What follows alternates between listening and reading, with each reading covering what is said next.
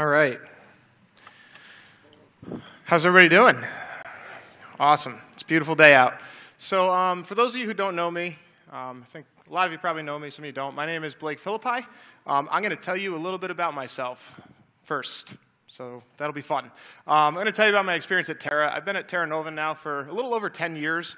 Um, I was coming here on and off when I was in college and um, ended up moving back home, coming to the church, and getting involved getting involved as an intern, um, kind of around the same time that Pastor Bill came to the community. Um, so I worked with Bill, I worked with Dennis a lot, um, and that was a lot of a lot of really cool interactions for me. Um, I serve now as a tribe group leader uh, for our Troy tribe, which is really fun. It's been really rewarding experience doing that over the last number of years. I also serve in our redemption group team, which is a really cool ministry that if you don't know what that is, ask somebody about that. It's really cool um, and super encouraging ministry that we offer here at the church. Um, I also preach here once or twice a year, uh, maybe not as much during COVID. I'm starting to catch on to the elders. I think that when they're starting to feel a little self conscious about their preaching abilities, they throw me up here to make themselves look a little bit better. And that's what's happening right now. So. Um, that's kind of who I am at Terra Nova. Uh, my full-time job, I work at Loudonville Christian School, which is an independent Christian school over in Latham. Um, I serve there as the director of students and spiritual life. Um, it's really cool. I, I, have the opportunity to work pretty closely with students, um, counsel them through social emotional needs, do a lot of leadership development. I run our chapel services, which you'll get to experience something that we do in chapel over at Loudonville today. We're going to try something new in here today. Um, I serve as our Bible department head. I get to teach some New Testament survey courses and philosophy. Um, I actually get to work alongside uh, Tori. Uh, he teaches our Old Testament survey course. I teach the New Testament survey course. The kids like his course more. He starts his class out with a dad joke at the beginning of every class. I try to steal it from him. It doesn't work. And yeah, it doesn't work for me. Um, so why am I telling you all about, why am I telling you about my life? Um, I guess I just want to share with those of you who don't me. We're going to be teaching, I'm going to be working through some scriptures, and I think it's important for you to know who I am, where I'm coming from when we're journeying through uh, God's word together and how um, we're connected through the church. Um, also, I just want you to know enough about me to make a kind of informed decision as to whether or not you want to tune me out for the next half hour or so. That's totally up to you. Um, also, because I wanted to mention our chapel services at Loudonville. So, what I do at Loudonville um, when I preach, I don't preach there too often, but when I do, I like to give students space in the moment to jot down some notes uh, from what they're hearing in the sermon. Um, so what I do is I pause a couple of times throughout the sermon. I ask a question, and there's going to be some questions on this screen back here. We're going to try that out. So there's going to be a few times today where I'm going to say, hey, it's a good time to take a break and take out your phone, or if you don't have a phone somehow and you uh, want to like write down some stuff, I'm sure there's somebody back there with pen or paper. I don't know. Um, but we're going to pause, and there's going to be some questions for like a minute. Rob's going to have some music on in the background. We're going to listen and just kind of reflect um, through writing on what you're hearing. Um, I found that to be a really uh, encouraging and way for students to solidify what they're hearing and to reflect on later. And my hope is that you take some notes and then are able to maybe process those things in your tribes or in the people who you're, you're doing life with together. So, um, that's kind of where we're started. Before we get started in the passage, actually, also, just want to say thanks to Rob and Tori and Bill for the preaching opportunity. But um, also, more importantly, just thank you to you guys uh, for the, it's really cool to be up here in this new location. So thank you to you guys for all the hard work you're putting into this transition that we are facing as a church, right? We have a loss of pastor, we have a location change, there's a lot to manage. There's a lot of concerns that you guys have been addressing. Um, maintaining the day to day functionality of the church, lots of time and energy that you guys put into this. And you guys have done so with grace and wisdom, and you've made this place have a super positive environment and culture, and it's really awesome, and it feels like home. So thank you to the elders for, for all the hard work they're doing um, to make this place uh, what it is. Um, okay, that's all the nice things I'm going to say about them.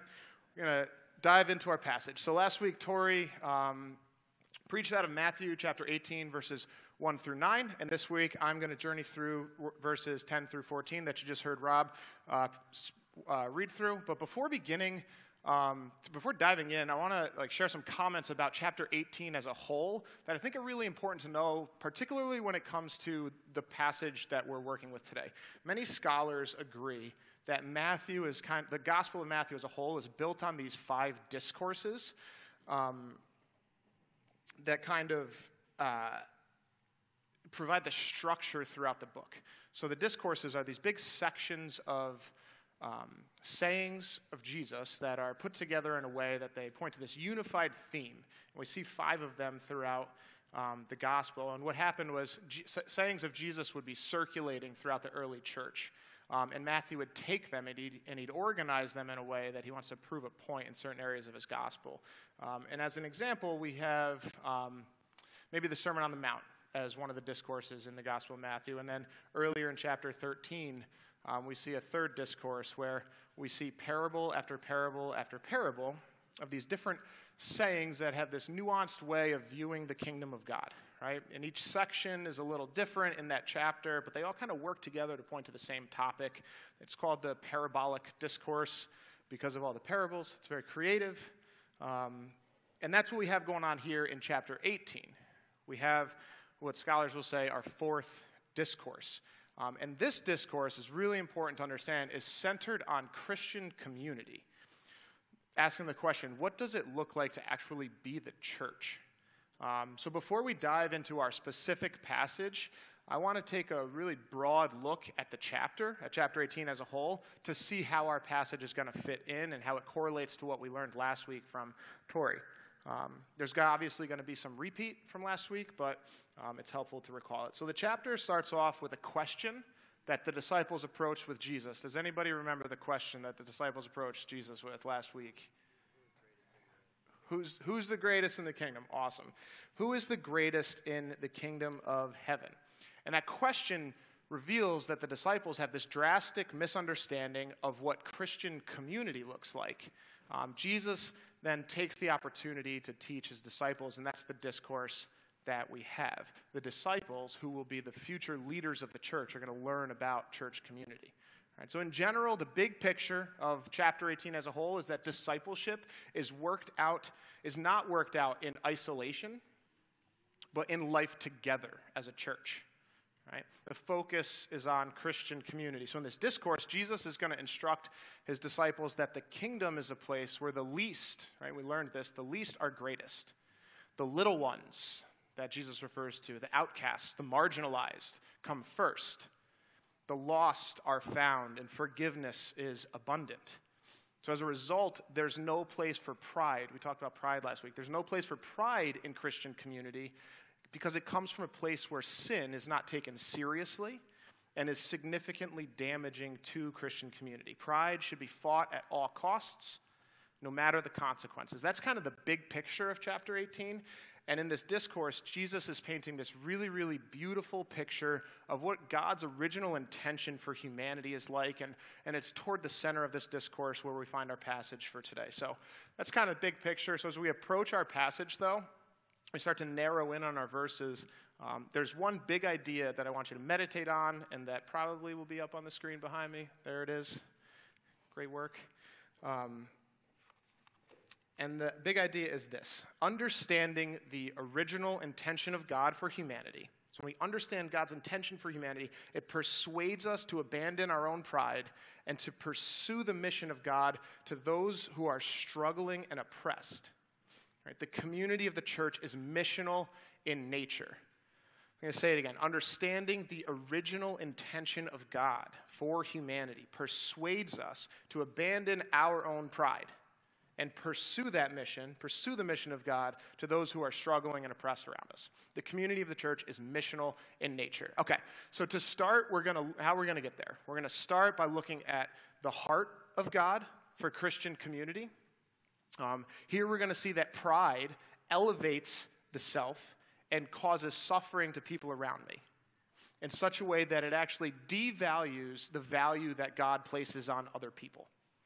Right? Next, we're going to look at the intentionality of God to establish Christian community. Right? We're going to see that the purpose of Christianity is that everyone should flourish, not just the prideful, and that God actively works within the community to seek out those who are struggling and oppressed.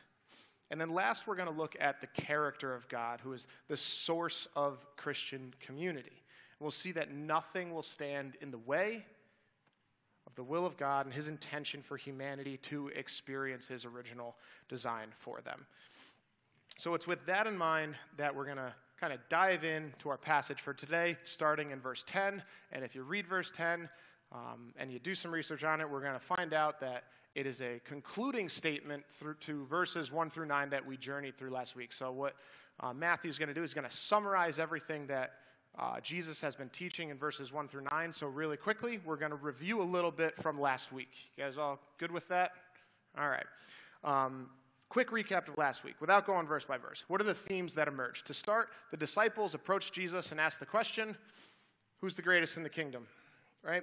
Question's interesting because it reveals that the disciples might be aware that greatness in the kingdom is a little bit different than greatness measured by culture and society, or else they wouldn't be asking the question. At the time, the Jews uh, had been living under Roman rule for a while, so greatness for them was known as this function of wealth or education or social status or lineage or power to be exercised over other people. And Matthew's Jewish audience that's going to be reading this letter is embedded with Roman culture, so they probably perceived greatness in that way as well, and they likely carried that into their church communities. Um, but in the passage, though, even the disciples, they had an idea that something was different, but they still don't get it. Their question implies this hierarchy of status within the Christian community, um, and that's not, and Jesus answers in a really profound way. So Jesus answers that greatness in the kingdom is in direct contrast to the greatness of the empire or the greatness of the world or the culture at large. And we remember from last week that Jesus draws a child into the midst of the disciples when he's teaching them this. A child, the image of humanity without status, the image of humanity without power, who at the time is treated as insignificant and powerless, Jesus uses as an image of the greatness of the kingdom of God. Jesus' identification with the child, with the lowly, is so much a part of who he is that he'll say in those verses, Whoever welcomes one such child in my name welcomes me. He identifies with the lowly.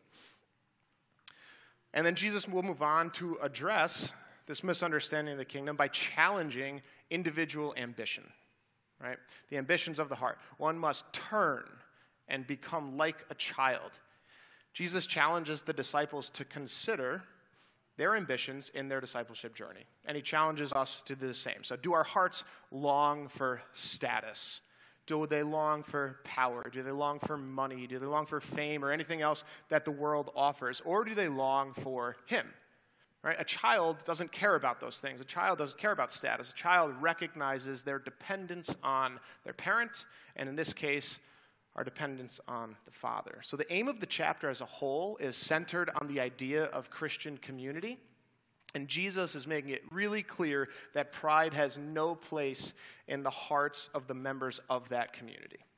Um, and what we came to realize through that last week is that pride actually negatively impacts it's not, it's not just inward, it negatively impacts the life of the community and restricts people around me from flourishing. So, as Jesus begins to prove this point, he begins to use this phrase, little ones, which we're going to see in our passage today. So, who are the little ones? It's an interesting phrase. Jesus uses it as a reference to kind of the general Christian community at large. Um, but it's also used with a connotation that implies struggle or weakness or a sense of being outcast. So the little ones are the marginalized of the Christian community. Um, throughout the chapter and other areas of Matthew, Jesus will use this term kind of ambiguously to be, leave it open to interpretation, but also to link the passages together so we know that this discourse is all pointing at the same thing. So, moving forward, after dealing with internal pride, Jesus turns his attention to life within the community. And we have some pretty like serious passages that Jesus throws out there. How do people within Christian community, how do they engage? It should be selflessly, right?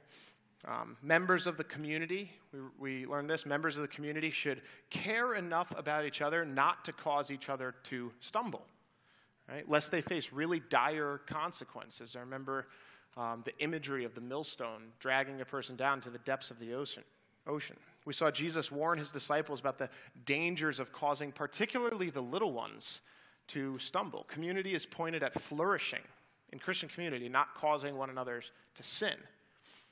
Even Jesus' comments on sin, on the severity of internally fighting sin, are aimed at the Christian community. He'll say, Woe to the one by whom temptation comes.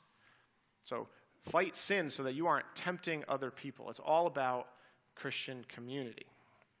So that's kind of a quick recap of what we journeyed through last week in verses 1 through 9 um, through, the, through the lens of our parable of the lost, lost sheep. That brings us back to verse 10, which is the author, Matthew, is calling to mind everything that has just transpired, has a lot to do with the parable he's about to, to um, work through.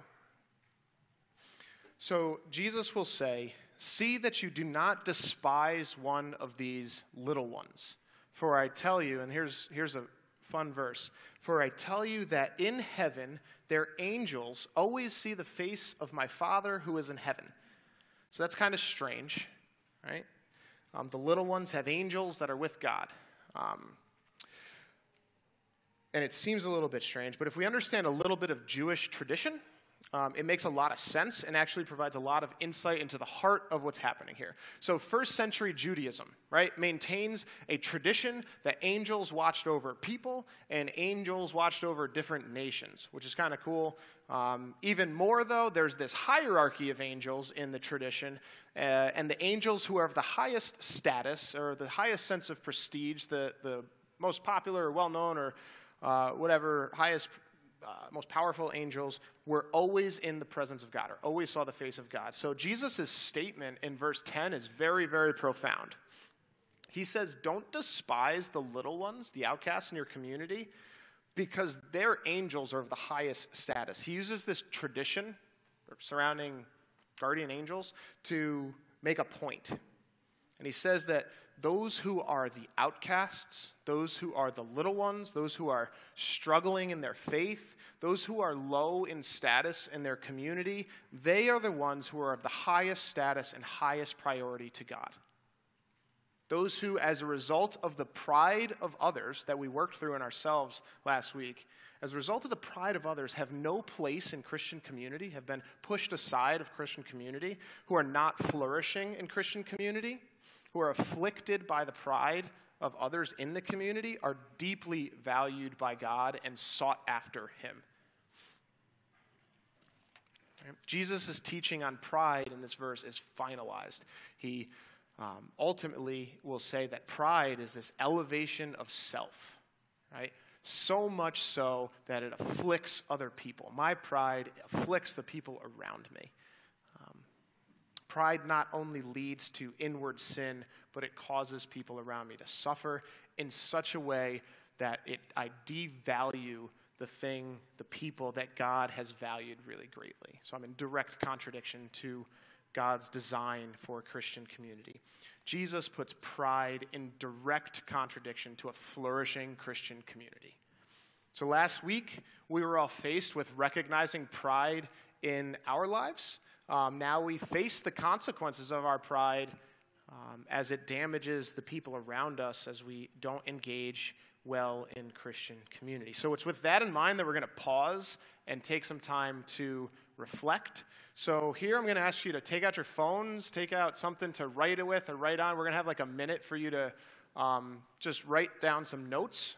I have a couple of questions we're going to put on the board. I think we have some music for the, the background. So Jesus teaches that pride, as you're getting your phones out, Jesus teaches that pride elevates self, right, to the detriment of those around us and has a deeply negative impact on a flourishing Christian community. So the first question I want us to work through today is this In what way do you recognize pride negatively affecting or impacting your experience of Christian community? In what way does pride negatively impact your experience of Christian community? And as you journey through that, I'll give you some, some thoughts. Maybe you are the one that's struggling with pride, right? And you've cast others aside. Maybe subconsciously you don't want to engage with certain people. Um, and I've ignored the needs that I know people have around me, Right? So I'm not helping people to flourish in community. Or maybe you feel like an outcast, right? Because others are too caught up in themselves to recognize that you're really struggling and do need help and aren't flourishing. Or maybe in my pride, I don't feel like I need Christian community because I'm all good. Right? So, what are the ways that pride negatively impacts Christian community? I'll give you about 20 to 30 more seconds to journal through that for a second.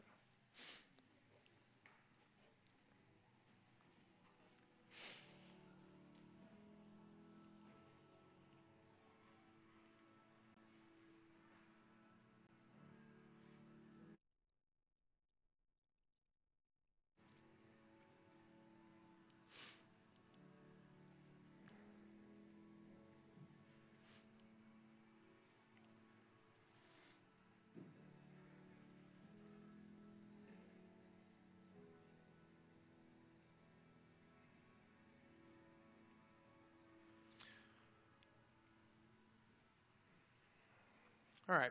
So, again, I, I really do encourage you to, to consider those questions, and I'm going to urge you at the end of this whole thing to take them to people you're doing life with. We're talking about Christian community. Take the things that you're realizing about yourself to the people you do life with and work through them well with each other. So, moving on. We just worked through the heart of God for a Christian community, right? And we saw that pride elevates the self and causes the suffering of the people around me in such a way that it devalues the value that God places on people. And now we're going to look at the intentionality of God to establishing flourishing Christian community, particularly for those little ones who are suffering. So God is going to be intentional to establish flourishing when we create division, He's going to establish community. Right? And if you notice in the verses, uh, I don't know if you notice this in your Bible, it's not up there. We're skipping over verse 11, right? We're going from verse 10 to verse 12. Um, the earliest manuscripts don't include it. Doesn't seem like it's Matthew's original writing. Doesn't seem super important to the text. I'm not going to include it. If somebody feels really strongly about that, that's totally fine. I'm sure Tori would be happy to engage with you on that topic. um, so Jesus has just exposed this negative impact that pride has on Christian community and reveals the heart of God to deeply value those who are struggling to flourish, right, within Christian community as a result of pride. God values those people deeply, right? And so we pick up with this parable that's really um, profound about God's action and addressing of that issue. And he says, uh, Jesus says this What do you think? If a man has a hundred sheep and one of them has gone astray, does he not leave the 99 on the mountains and go in search of the one that went astray? And if he finds it, truly I say to you, he rejoices over it more than over the 99 that never went astray. So the parable might seem pretty straightforward. Um, there's actually a lot going on behind the scenes with this parable. Uh, if we keep in mind the knowledge that Matthew's Jewish audience brings to the table, right? So, Matthew's audience would understand some references that Jesus is making that we might overlook. So, two things in particular that, that Jesus is being very intentional about that we might overlook. The first is the use of the imagery of the shepherd.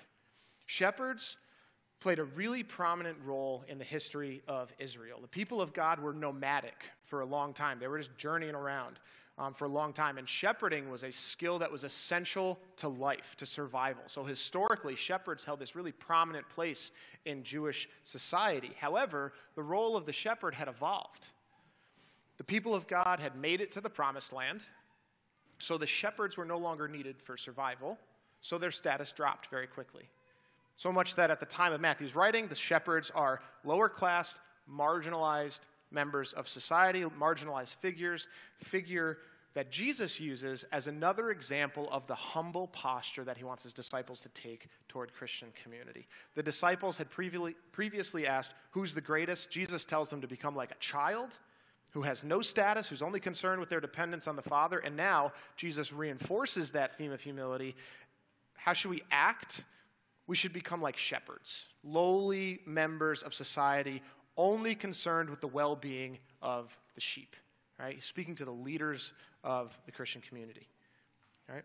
So that's the first connection to Jewish to the Jewish audience that, that they would have noticed Jesus referring to. Um, that shepherds are the sign of humility, um, and Jesus is making a big statement about humility there.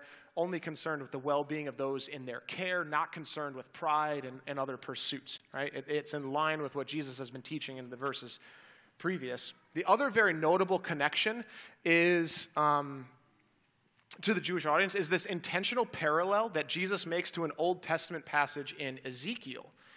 Um, Ezekiel has been tasked, Ezekiel the prophet, has been tasked to address the leaders of Israel. And this is going to sound familiar. Address the leaders of Israel who have failed in cultivating a flourishing community among the people of God because of their pride. Right? The passage is the passage gives us a lot of insight into what's happening in our parable. I'm going to read from Ezekiel 34. I want you to hear the similarities of what's going on that Jesus is warning against. Ezekiel says this The word of the Lord came to me Son of man, prophesy against the shepherds, the shepherds of Israel. Prophesy and say to them, even to the shepherds, Thus says the Lord God, shepherds of Israel, who have been feeding yourselves. Should not shepherds feed the sheep? You eat the fat, you clothe yourselves with wool, you slaughter the fat ones, but you do not feed the sheep. The weak you have not strengthened, the sick you have not healed, the injured you have not bound up, the strayed you have not brought back, the lost you have not sought, and with force and harshness you have ruled them. So they were scattered, because there was no shepherd and they became food for all the wild beasts. My sheep were scattered. They wandered over all the mountains and on every high hill. My sheep were scattered over all the face of the earth, with none to search or seek for them. Essentially, the leaders of Israel allowed pride to corrupt their community, and Jesus puts their failure on display in front of the disciples. Pride had caused the community of the people of God to be completely overtaken and brought to ruin. The people of God were hurting and broken, and the community did not take care of them. Right? The leaders did not take care of them. The leaders were not concerned with the well being of the community. They weren't concerned with seeking out those who were struggling, only the well being of themselves. And Jesus is pointing out once again the direct relationship between pride and a flourishing community, and they don't go together. Right? However, the passage doesn't stop there. It's not this dreadful message for the disciples that he's setting them up for failure. Ezekiel will go on and says, For thus says the Lord God. And this is where we, we see our um, similarities, our parallel to our, our parable. Behold, I, I myself will search for my sheep and will seek them out. As a shepherd seeks out his flock when he is among his sheep that have been scattered, so I will seek out my sheep and I will rescue them from all places where they have been scattered on a day of clouds and thick darkness. And I'll bring them out from the peoples and gather them from the countries and will bring them to their own land. And I'll feed them on the mountains of Israel by the ravines and in the inhabited places of the country. I will feed them with good pasture, and on the mountain heights of Israel shall be their grazing land. There they shall lie down in good grazing land, and on rich pasture they shall feed on the mountains of Israel.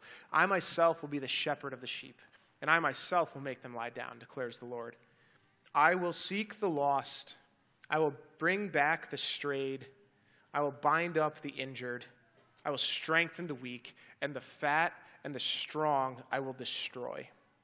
I will feed them in justice. There's a picture of flourishing Christian community that God is establishing in the people of Israel at the time and now um, in this Christian community. Where the leaders of Israel have previously failed in preserving the community, God steps in to establish his own original design for human flourishing in Christian community. Right? He is the perfect shepherd who seeks out the little ones, the outcasts, those who are struggling, those who are marginalized in community, those who have gone astray. Jesus is not here tasking the disciples to create Christian community for him. He's teaching them what it looks like to join the mission of God. Where pride may have blinded the disciples and blinded those in Christian community to those who were struggling in their midst, God grants them humility to open their eyes so that they can be intentional to pursue those who are struggling in community with them, those little ones whom God deeply values and cherishes. God grants humility to open our eyes so that we can look around and see who is struggling among us and how can we be intentional to pursue them. Right?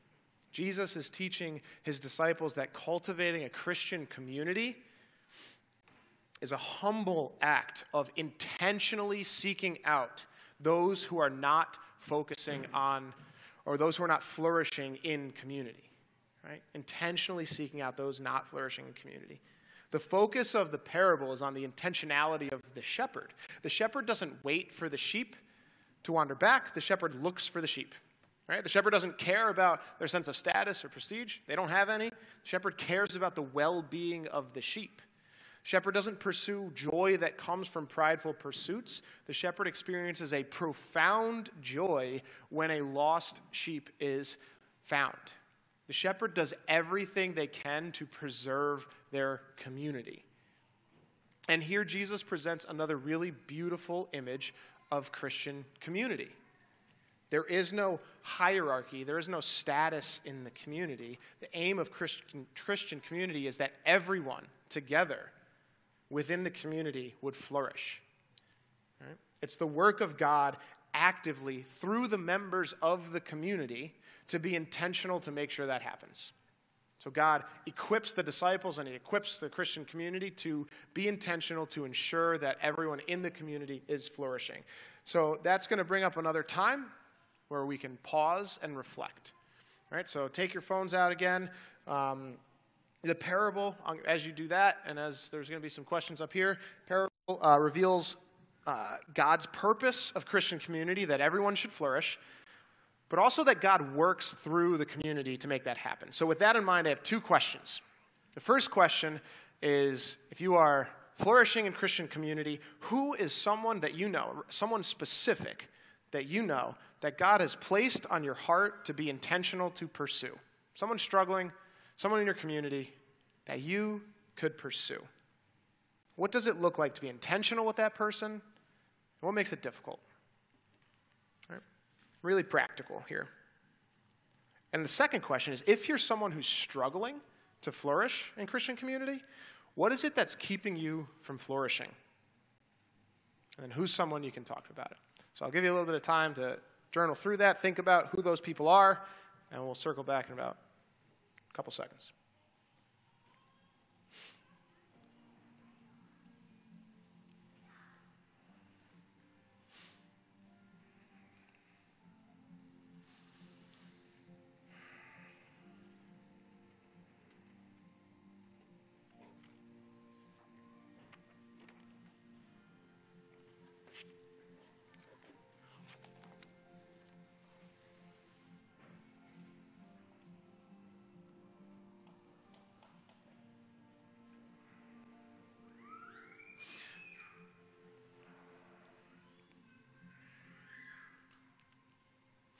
All right. Um, so far, we've journeyed through the heart of God for a Christian community, right? We saw that pride elevates the self to the detriment of the people around us in such a way that it devalues people um, and devalues the value that God has placed on people. Next, we just journeyed through the intentionality of God to establish Christian community. We saw that um, the purpose of Christian, Christian community is that everyone should flourish right? And that God actively works within the community to make that happen, um, to seek out those who are struggling and lost. And that takes us to our last verse in the passage that I'm going to read now for us. So it is not the will of my Father who is in heaven that one of these little ones should perish. Here, Jesus is going to put the character of God on display for the disciples and reveal the theological source for everything he's been teaching up to this point, not just in the parable, but from verse 1 all the way through. Right? The theological source for everything he's been teaching. God, in his sovereign will, has ordained that human beings should flourish in selfless and loving community. And he's making that happen according to his will and purposes. So God's design is that people flourish in community, nothing else. Therefore, there is no amount of prideful ambition, no pursuit of status, no pursuit of fame, glory, power, prestige that will deter God from accomplishing that will. Right? There's no sin that's too great to outpace the will of God, that all his people should be found in him and experience flourishing community. Without the intentionality of God to pursue our own hearts, right? We are all subject to pride. We're all subject to being in direct contradiction to God's intended purpose for humanity when it comes to the community of believers. Without his activity in our lives, we all look to God and exclaim to him that we know better in our pride, that we know what's truly best for us. We know how to flourish outside of his original design, and yet he pursues us anyway because it's his will and purpose to do so. All right? Without God working in our hearts and in our minds, we are stuck in our pride. We are trapped in our sin. We are unable to experience the joys of the original. the community of the church is mission the community of the church is missional in nature we looked at the heart of god for christian community saw that pride elevates the self and causes um, suffering to people around me in a way that devalues the value god has for them we looked at the intentionality of god to establish christian community the purpose of christian community that everyone should flourish and that god's within that and then finally we looked at the character of god that he's the source of Christian community. And we saw that nothing will stand in the way of God's for humanity. And my encouragement is this. Um, we, we journeyed through the passage. There was a lot of information. I encourage you to meditate on what you journaled through today or which, what stood out to you that you heard today. And if something stood out to you, I really encourage you to take that to your Christian community. Right? Maybe it's your tribe or someone you're doing life with. Right? The whole point of Jesus' teaching is to highlight the value of Christian community, to highlight the great joy you can experience in community with one another. So, the things that you're working through, the things that you're experiencing when you're talking about pride, take those things and take them to your tribes, take them to the people that you're close with, and experience joy in Christian community as you work those things out. God designed us to flourish in community. So I really encourage you to be vulnerable with those things. Share in the mission and joy of God to cultivate His original design on earth for humanity, um, and do that uh, with the people you're doing life with. Um, so that's all I've got. I'm going to close this in prayer, and then I'll let you guys do your thing. Father, thank you so much for this time that we have together. Thank you for your word that cuts to our hearts and um, encourages us to pursue you um, in new and profound ways. We ask that you would be glorified as we continue to worship you uh, today. In Christ's name we pray. Amen.